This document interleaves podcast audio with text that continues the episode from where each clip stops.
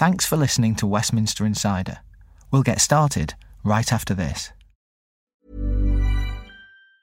Quality sleep is essential. That's why the Sleep Number Smart Bed is designed for your ever evolving sleep needs. Need a bed that's firmer or softer on either side? Helps you sleep at a comfortable temperature? Sleep Number Smart Beds let you individualize your comfort so you sleep better together. JD Power ranks Sleep Number number 1 in customer satisfaction with mattresses purchased in-store. And now, save 50% on the Sleep Number limited edition Smart Bed for a limited time. For JD Power 2023 award information, visit jdpower.com/awards. Only at a Sleep Number store or sleepnumber.com.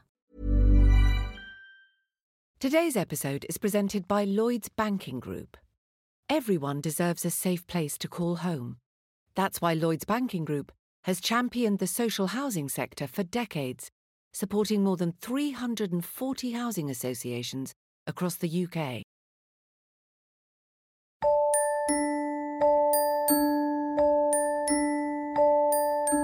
Energy and persistence conquer all things, said America's founding father, Benjamin Franklin. But this year, these two powerful forces, Russian energy and Ukrainian persistence, have been going head to head. For 2022 has been the year, as if you needed reminding, of the first major land war in Europe in decades, precipitating an energy crisis which has exposed the continent's over reliance upon a global gas market dominated by unsavoury regimes. As winter closes in, energy remains Vladimir Putin's chief weapon against the powerful Western nations lined up behind Ukraine. And the need for energy will dominate what happens next. Well, the conflict in Ukraine and the sanctions on Russia have led to another surge in the cost of oil and gas. The invasion is causing U.S. markets to tank and gas prices to soar. And uh, we are very concerned about the impact on energy prices of the global energy crisis. The impact of all this has varied from nation to nation, of course. And although Britain buys little gas direct from Russia, the fallout of the war upon domestic life has been profound. So far, we haven't seen any shortages of supply. That's the good news. This is Natalie Thomas, energy correspondent for the Financial Times. The people who have been suffering from all of this is consumers and businesses. You all know very well from your own energy bills that even though the government has intervened to effectively cap the price per unit of electricity and gas, that the average sort of typical household bill uh, is currently around £2,500 uh, a year, and that's double what it was last year. And even last year, that was considered expensive. From April, that sort of average bill for a typical household is expected to go up to £3,000 a year. And that's just unaffordable for a great many households. So the main effect so far has really been through high prices.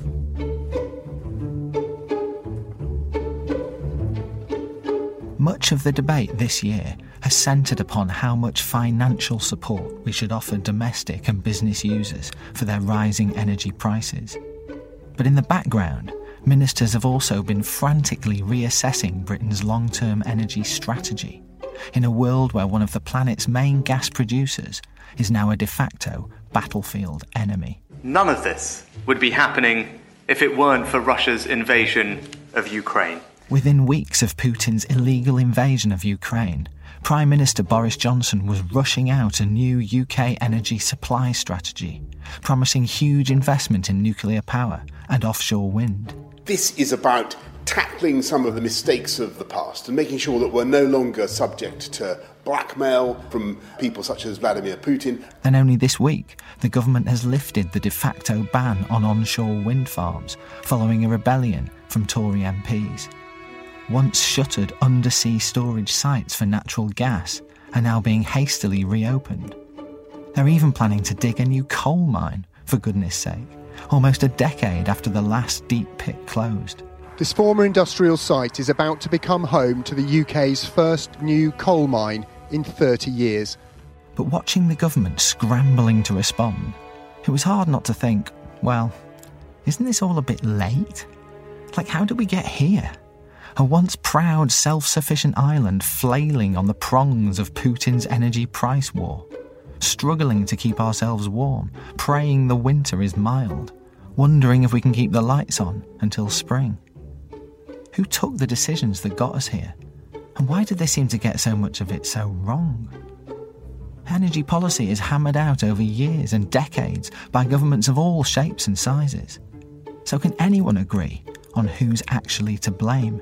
That long moratorium was inflicted by the Blair government. You were seeing backbench pressure on the Prime Minister, on David Cameron, to start backing away from onshore wind. And so David Cameron, in his wisdom, um, opted to cut the green crap. Governments wanted the market to deliver nuclear plants. That, I think, was the single worst policy mistake. I do think we would benefit from trying to depoliticise that.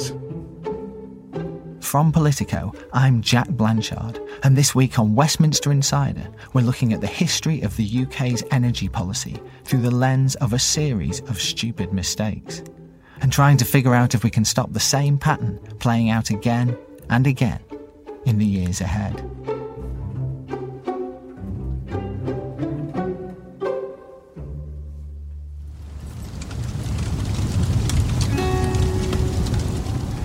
When Britain ruled the world, it was coal that lit the fires which led the way. The Industrial Revolution, which transformed this country in the 18th and 19th centuries from punchy agrarian middleweight to genuine global superpower, was a coal powered phenomenon. A revolution based on pure energy as much as technology or force of will. Coal, of course, was literally as old as the hills and had been used in Britain as far back as Roman times to heat homes and public baths and so on. But for the most part, in olden times, Britain burned relatively inefficient fuels wood, brush, manure, straw, even peat. It was the harnessing of Britain's vast underground coal resources in the late 18th century, the industrialisation of energy itself, which was the transformational moment, smelting iron and powering steam engines and building the most powerful empire on the planet.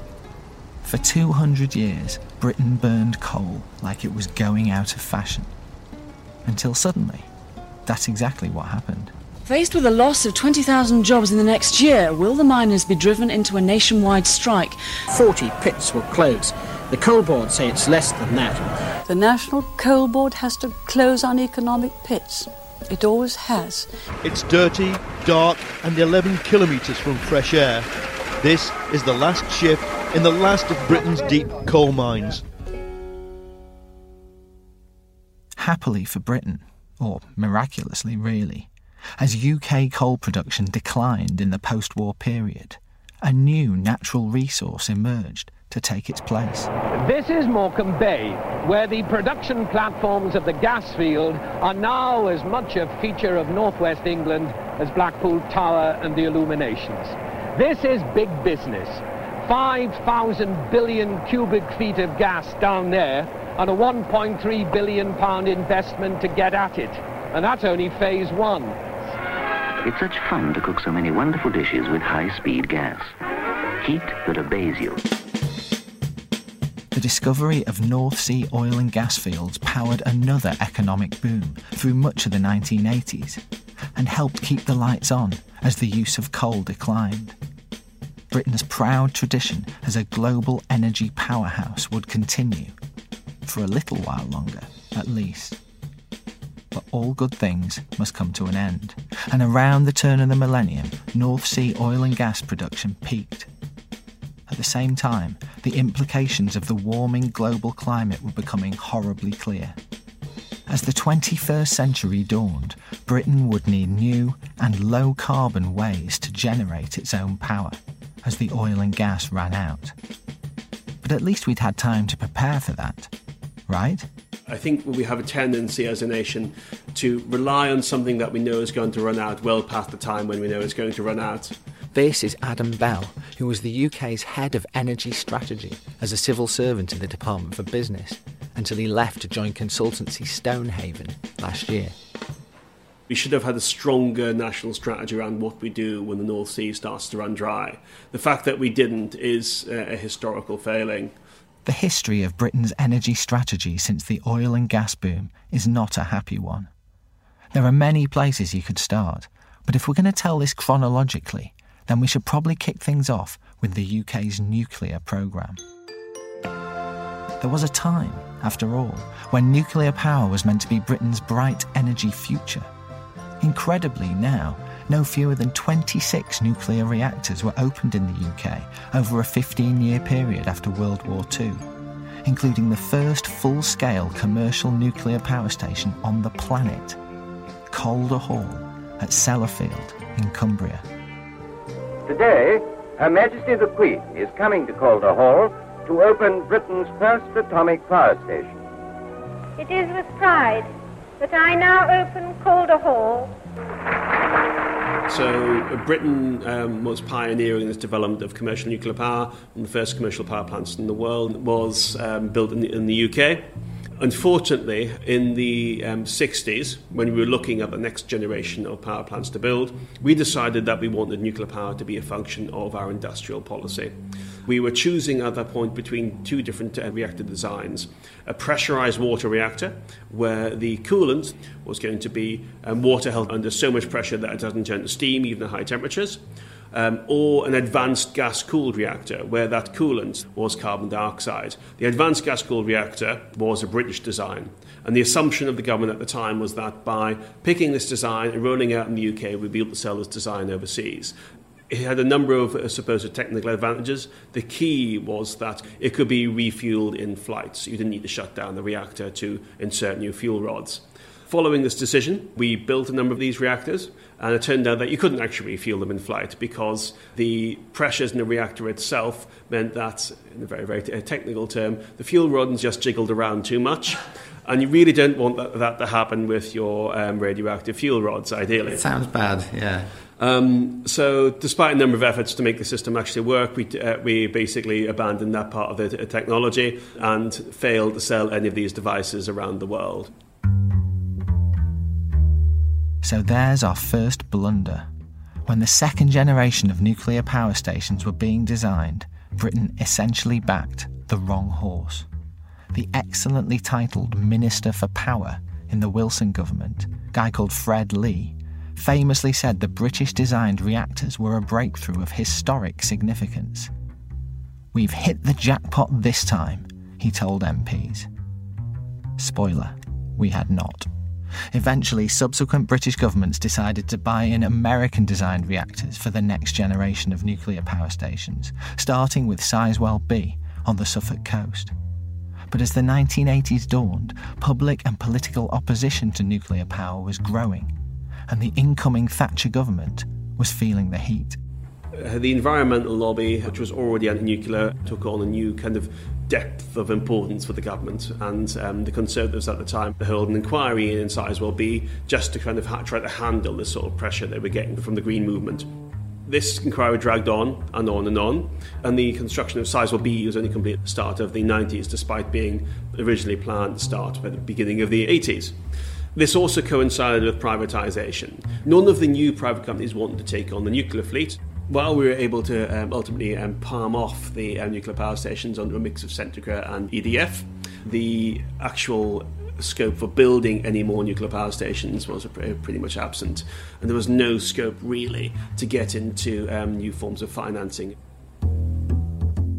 Now, this is meant to be a non partisan podcast, so I'm not going to pass judgment on the idea of privatisation as an approach to the economy per se. But the decision not to offer financial support to new nuclear power stations, adopted by the Tories in the mid 1990s and picked up enthusiastically by the incoming Labour government in 1997, meant no new nuclear was built at all for many years to come. Well, it was the politics in Britain in the 90s, so there was still the legacy of, uh, of the impact of the environmental movement on the debate. Um, certainly, the Conservatives in their um, 92 manifesto, 97 manifesto made no reference to nuclear, neither did Labour. It was seen as um, beyond the pale. Indeed, it was not until 2006 when Tony Blair, by then Prime Minister for almost a decade, announced nuclear power was back on the menu. And construction would not actually begin on the UK's next nuclear power station at Hinkley Point until 2017, 11 years later. Former Tory energy ministers are scathing about what they see as Labour's failure on nuclear power. The single most damaging area of policy, I think, for Britain has been the nuclear moratorium. The long wasted years between Sizewell, uh, opened, I think, in the mid 90s, and Hinkley, going to be open in the late 2020s. This is Michael Fallon, Tory Energy Minister for 14 months between 2013 and 2014. That long moratorium, which I'm afraid was inflicted by the Blair government when they came in in 97, has cost us dearly because it meant that the nuclear fleet that we relied on is aging, it's slowly now being phased out, and Hinkley will only replace some 7% of our power. And it's been more expensive to remedy because, of course, we've lost some of the nuclear skills in that industry that you, that you need to build nuclear power stations. So that I think was the single worst policy mistake. And I'm very glad that we were able, when I was there, to uh, press the button and get Hinkley negotiated and started. And here's Michael Fallon's predecessor but one, Charles Hendry, who took over the energy brief following the 2010 election. If you believe that nuclear should be part of the, the mix, and I do, then it's a mistake to have 10, 15 years when you weren't getting new investment coming into that sector. And if we had done what the French have done, then uh, they've got issues this year with some of the outages going on, but they have a much lower carbon footprint for their power generation. They're much more uh, protected against external shocks because so much more of it is done domestically. And so that I think without any doubt that we would have been in a more secure position now uh, had we not had that sort of 15 year gap. Hendry, however, is generous enough to point out that there was no real clamour for change from the opposition parties either, prior to Blair's volte face in 2006. At that point, remember, the Conservative Party were saying uh, nuclear should be the last resort. Uh, the Lib Dems were anti nuclear. And so there was a bit of movement around by the time of the 2010 election the Lib Dems were willing to accept it. If we've cleared up the legacy of the past and done much more on decommissioning, the Conservative Party had moved to a position about saying no subsidy, but they could be built. And it was only much later on that we saw much greater enthusiasm in number 10 and number 11 about nuclear. But when we came into government, that enthusiasm was still lukewarm. Were politicians reluctant to lead on nuclear because they felt the public was? Well, there was certainly popular enthusiasm for it in the areas which had nuclear legacies.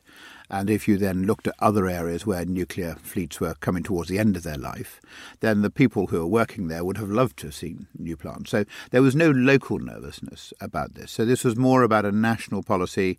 Was it safe? What about the waste? What about the long term costs of that?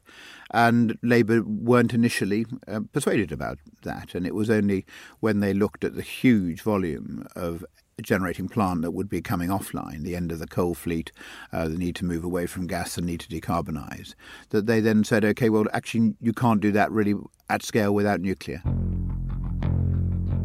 Let's be absolutely clear about this. We are not going to be able to make up through wind farms all the deficit on nuclear power. We're just not going to be able to do it. Blair's change of heart was total, and his speech announcing the shift in policy looks horribly prescient now. The facts are stark, Blair told business leaders in his landmark speech in 2006. By 2025, if current policy is unchanged, there will be a dramatic gap in our targets to reduce CO2 emissions. We will become heavily dependent on gas, and at the same time move from being 80 to 90% self reliant in gas to 80 to 90% dependent on foreign imports, mostly from the Middle East and Africa and Russia контракты на поставку. Well, let's just start by reminding ourselves where Europe's gas actually comes from, primarily from Russia. So it came to pass. But hang on a minute.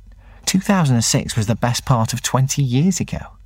So where are all our shiny new nuclear power stations now? Here's the former Whitehall official in charge of energy strategy, Adam Bell. although some thinking started under Labour about how you could finance a new nuclear, there was still a kind of almost ideological assumption that it had to be delivered through private finance, and so you needed a mechanism for doing that. And it simply takes a long time to re-engineer uh, the market before you can find ways of delivering these plans. They are very large capital investments, and Hinkley C is billions and billions of pounds. And providing that sort of assurance means lots of different decision makers need to be squared off, and you need to ensure that your contract is absolutely watertight. People listening might not just think, why didn't the government just go and build some new nuclear power stations? That is a very reasonable question. And the answer is that um, there was no kind of almost a political space for it.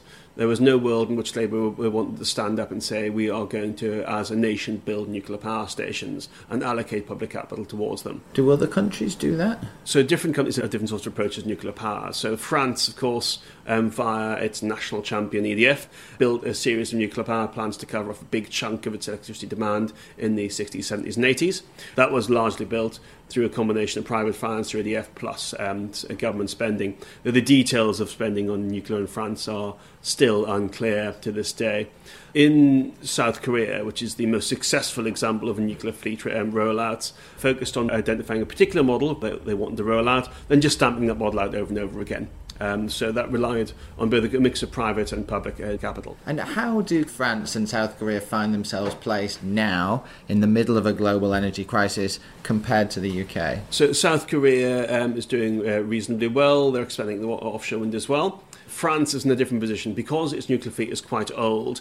Very unfortunately, this year a significant chunk of it is down for maintenance, and so the UK has been exporting to France um, over the course of um, this year, and will probably export to France over the winter as well. Normally, it is the other way around, but France, much like the UK, did not build enough nukes to replace the ones that were coming offline. So it took a smart strategic decision, but then didn't keep following through in the decades that followed. Yes, uh, I think the big theme of this is that if you have a strategy, you should probably stick to it rather than constantly changing every decade or so. These collective financing decisions meant that we stand today at the end of 2022 amidst a global energy crisis with only a handful of ageing nuclear power stations left to play with, and only a couple of new ones in the works for the years ahead. At the start of this decade, we had something like nine gigawatts of nuclear spread across eight plants. Natalie Thomas of the FT. A lot of those plants were aging. We've seen a lot of closures, and now we have uh, just five plants remaining. For years, nuclear industry experts have been saying, look, we understand why you want to move to offshore wind, but if the wind's not blowing and if the sun's not shining and, and solar farms aren't, aren't also providing electricity, what is going to be the backup here? And particularly crucially, what is going to be the backup as you lead up to net zero? Because at the moment, the main backup are, are gas fired power stations. But governments wanted the market to deliver nuclear plants. They wanted private enterprise to basically fund what are very risky and lengthy projects. And the upshot of all of that has been that we only have currently one new nuclear plant under construction, that's Hinkley Point C uh, down in Somerset. We've had to rely on uh, Chinese state financing for that. The other lead partner on that project is the French government backed EDF that is funding the construction of that. So while the UK government wasn't prepared to you know fund nuclear itself it, it was basically relying on, on other governments to fund our own nuclear schemes so you could say that you know really with nuclear there's just been too much reliance on on the market delivering and, and finally i think this government has come to the sort of belated conclusion that in order to get more nuclear up and running the uk taxpayer has to take a stake in new nuclear projects. Uh, you'll know that there is a plan to build another new nuclear power station at Sizewell in Suffolk. Breaking news the Business Secretary Grant Shapps has confirmed the government's decision to back the Sizewell C nuclear power plant in Suffolk. The government has very recently committed to that plant and has provided £700 million of um, government financing to to take a stake in the plant. Now, that's just to get it up to the point where there is a final investment decision. So that's just development funding at the moment. There's going to be an awful lot more that, that will be needed to fund the entire thing. There are various estimates of how much it will cost, but they range between £20 billion and £30 billion. So it's an astonishingly uh, expensive undertaking. Coming up after the break, we'll have more energy blunders to pick over. And this time, it's David Cameron in the firing line. Stay with us.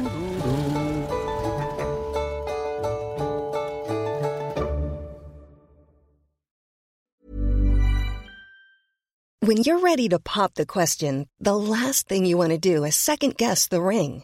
At Bluenile.com, you can design a one of a kind ring with the ease and convenience of shopping online. Choose your diamond and setting. When you find the one, you'll get it delivered right to your door. Go to Bluenile.com and use promo code LISTEN to get $50 off your purchase of $500 or more. That's code LISTEN at Bluenile.com for $50 off your purchase. Bluenile.com code LISTEN. A message from Lloyds Banking Group.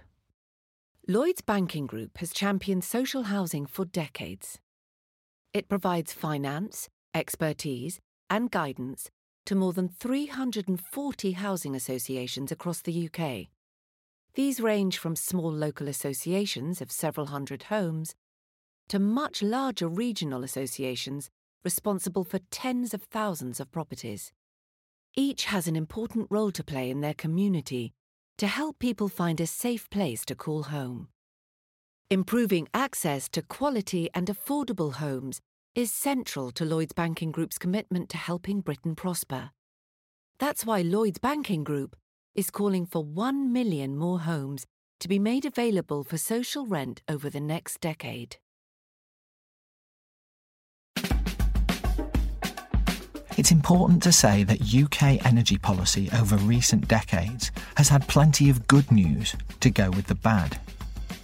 Politicians on all sides agreed that as the coal and gas was being phased out, Britain would need to harness one of its other great natural resources, wind, to help fill the gap. That meant that first New Labour and then the coalition government created new funding mechanisms to convince both on and offshore wind developers to start building their turbines in the UK. And build them, they most certainly did. We knew we had to get a huge amount of investment coming in. Here's Charles Hendry again, Tory Energy Minister between 2010 and 2012. So, what market reform was designed to do was to make the UK a much more attractive market to international investors. And that has clearly happened. If you look now, uh, going back 12 years, 5% of our electricity came from renewables. Today it's well over 40%, often over 50%. And if you add in nuclear, then our low carbon electricity is 60 70%. And that is much more than anybody believed was possible. And in as simple terms as we can, because my listeners won't all be energy policy experts. How did you do that? That that rapid rollout, particularly of renewables that we've seen over the last 15 years, the, the very complex mechanisms were invented weren't they, in government to make this happen. Can you crystallise that for us in ways that people will understand? So the basic change was you gave people a guaranteed price for their investment. So for each unit of electricity which they generated, they were guaranteed a fixed price over a certain number of years. If the wholesale price went up, then you would reduce the amount of, of that top up. Indeed, now they're paying back because the wholesale price has gone up so much. If the wholesale price went down, then it was increased. And so it offered them stability. And that meant that people looking at energy infrastructure around the world found the United Kingdom one of the most attractive places to go to. On and offshore wind developers flocked to the UK, and Britain's reliance upon fossil fuels began to rapidly fall. And offshore wind at least, was pretty much universally welcomed, especially as the sky high price began to come down. Offshore wind is one of the most extraordinary industrial successes anywhere in the world.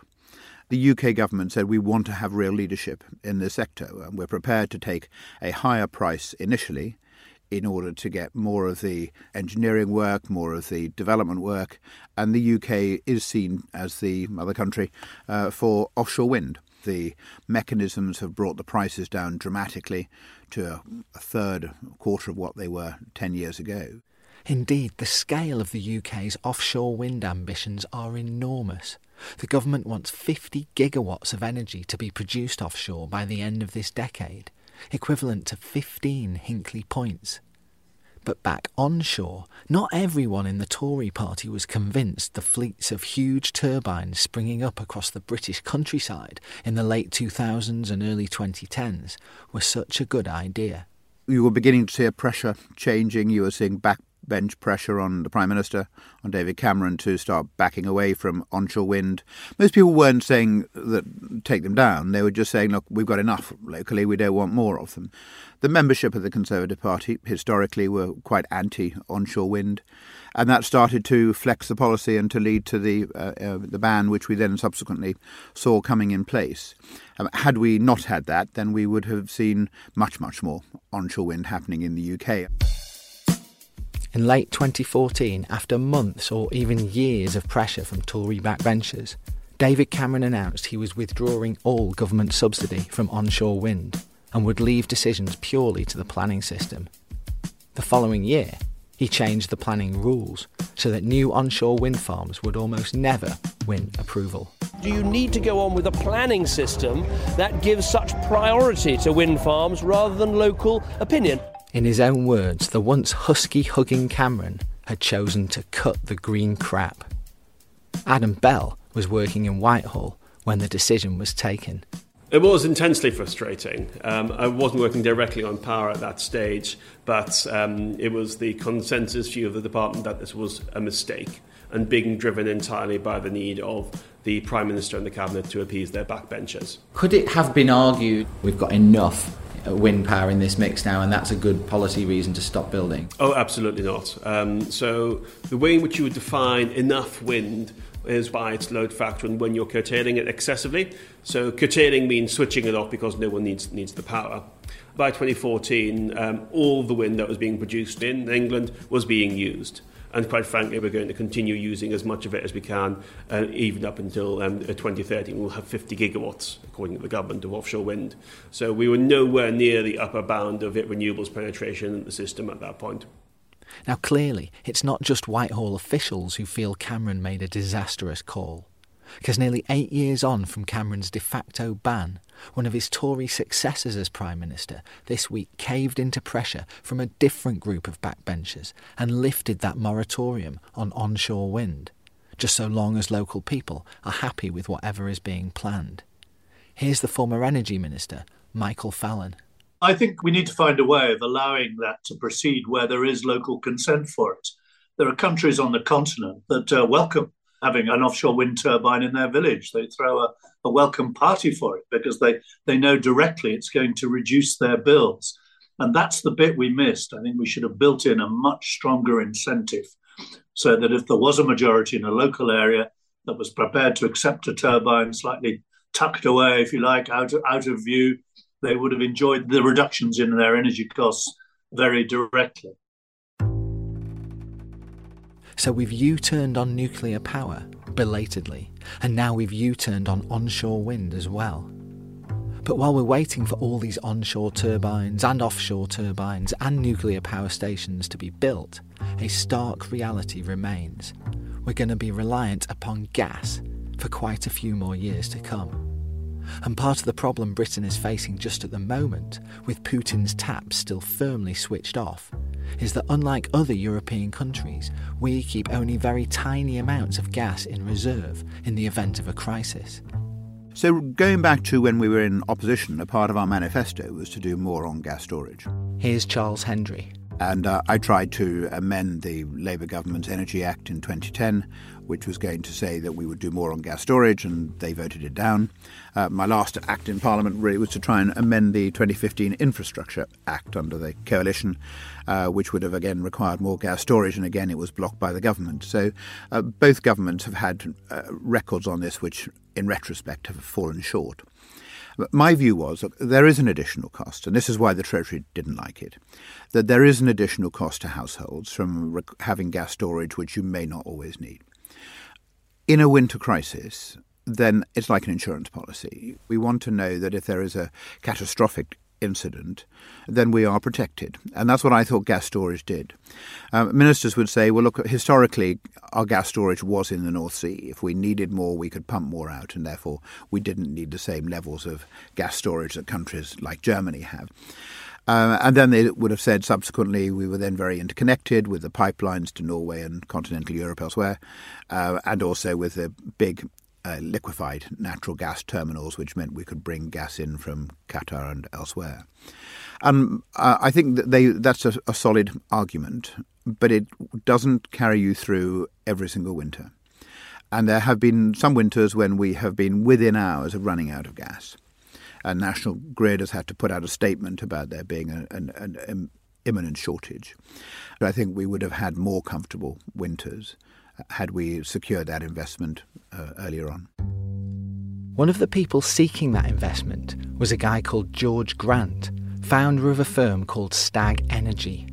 He drew up ambitious plans in the late 2000s for a vast gas storage site off the British coast and asked the UK government to invest in the project. I think the first discussion we had with government to talk about gas storage uh, was in 2004, 2005 um, where we said that gas storage is essentially part of uh, an insurance policy that um, one needs to look at from a sort of national perspective.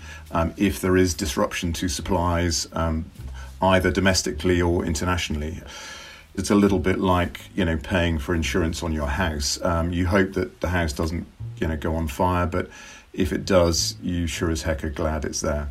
And it's something that other countries, particularly in Europe, have these large facilities. Germany, for example, having lots of gas storage. Absolutely.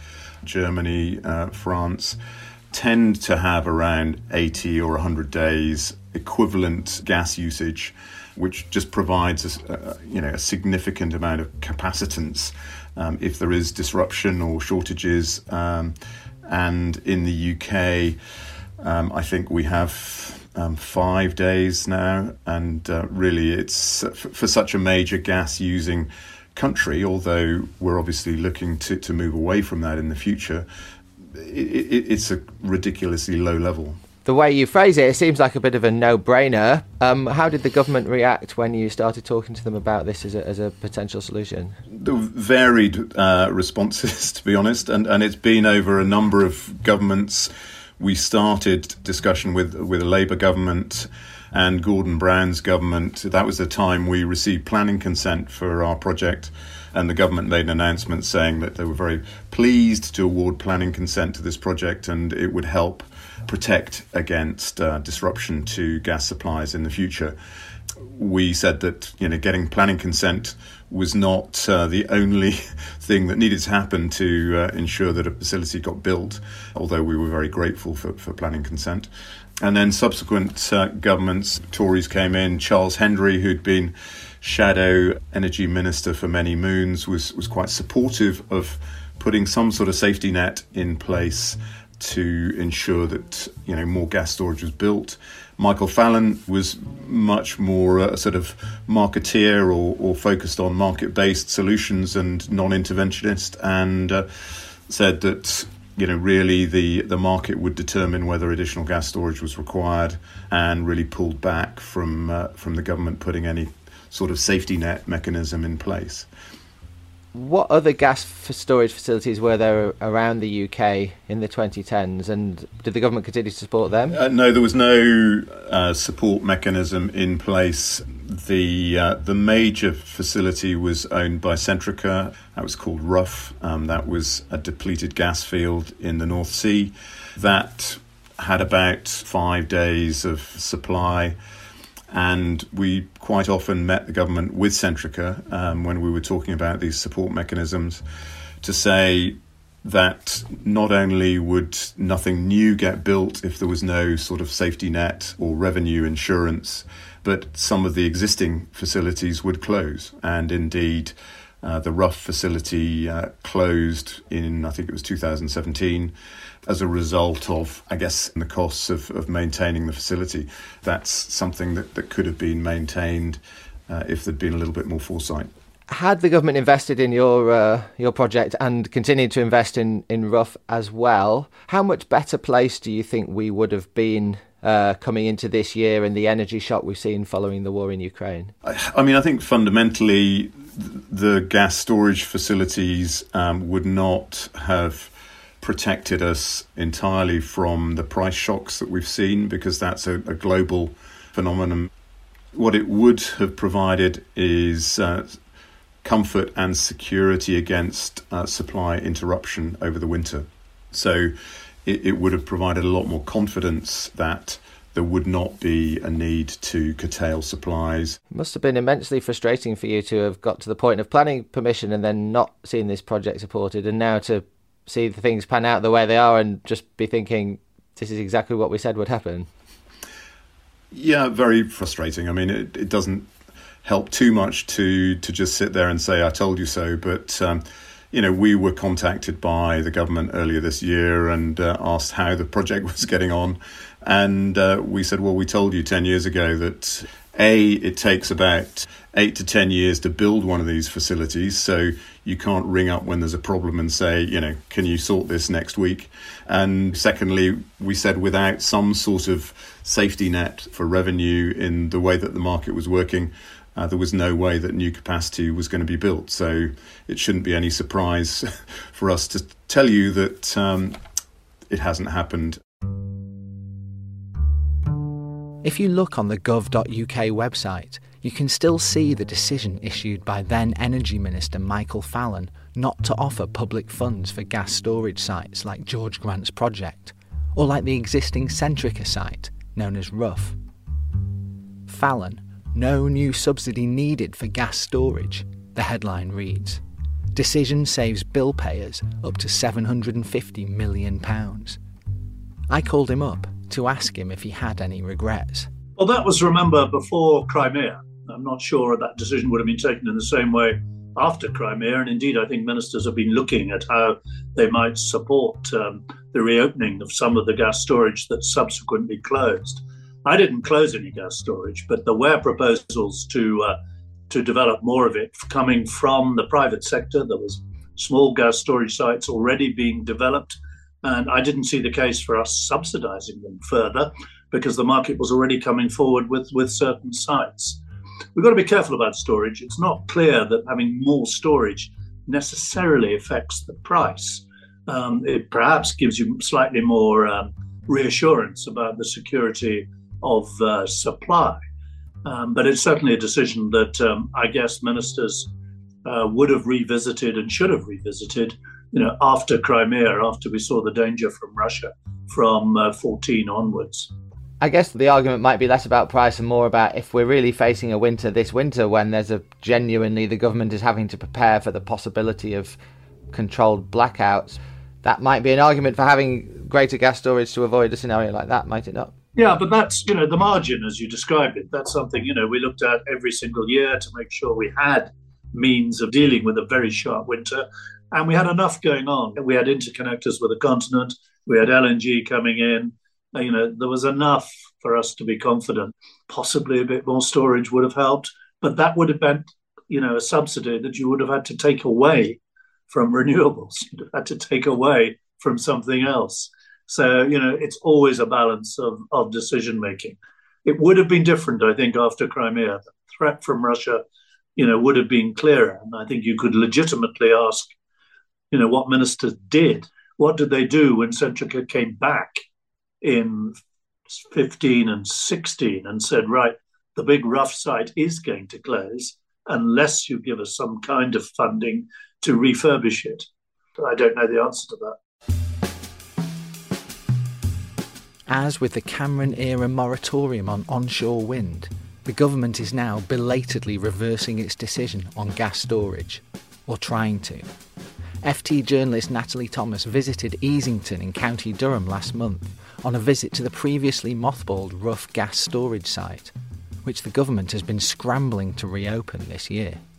Kwasi Kwarteng at the time he was business secretary. He he picked up the phone to Centrica this year and he said, "Look, you know, what can we do to try and reopen this this gas storage site in in, in time for winter?" And Centrica managed to do that uh, in time for this winter. They opened it uh, in October. That's when they started putting gas back into Rough for storage. And then, actually, this month, when cold weather started to really kick in, they took it out uh, to, to inject in the national uh, gas grid for the first time. So it's quite it's quite a big moment uh, in British uh, energy security, but it's only currently operating as a fifth of its previous capacity. So it's by no means silver bullet. It's going to help us this winter, but it does highlight uh, some very questionable decisions that have been made by successive governments over the years, and, and just a sort of complacency that, that seems to have uh, slipped in over energy security. When you went out there and met sort of people that working there were involved in the facility, were they rolling their eyes at the decision taken in 2017 to let this thing close? They were very diplomatic, said, oh, well, it's very good to look back on these things uh, in hindsight. But I did speak to other people who criticised the the 2017 decision, and you know, very presciently at the time said, "Look, this is going to leave us vulnerable to high prices and potential supply shortages."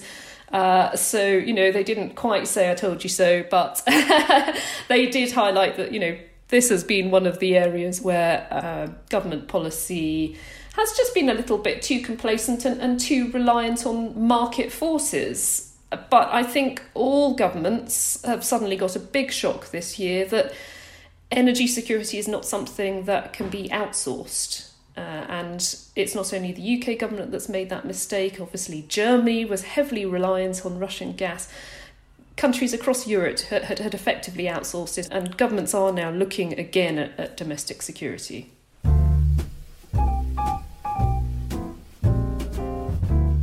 There have been many more policy failures in UK energy over recent years, and the failure to make our homes still the leakiest in Western Europe, more energy efficient, is probably top of the list.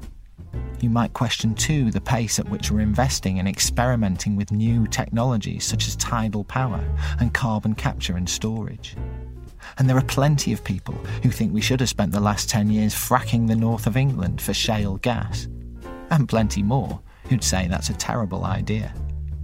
But in terms of the big decisions on energy generation, the trail of blunders is clear.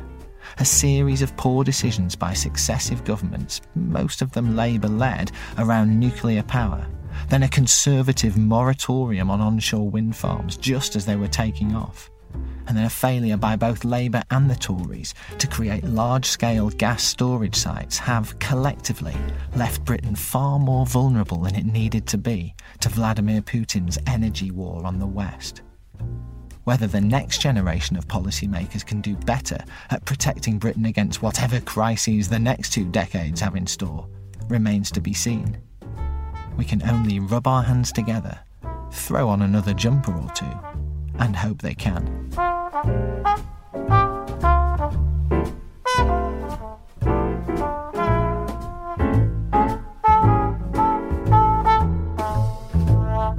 Thanks for listening to Westminster Insider with me, Jack Blanchard.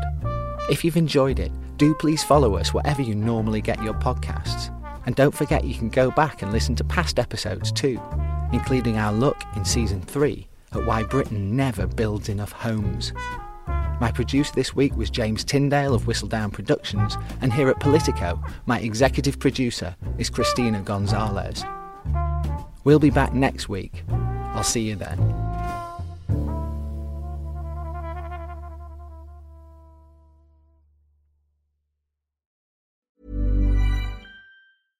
Even when we're on a budget, we still deserve nice things.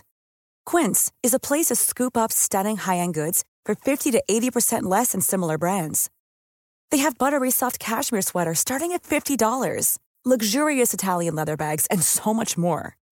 Plus, Quince only works with factories that use safe, ethical, and responsible manufacturing. Get the high-end goods you'll love without the high price tag with Quince. Go to quince.com/style for free shipping and 365-day returns.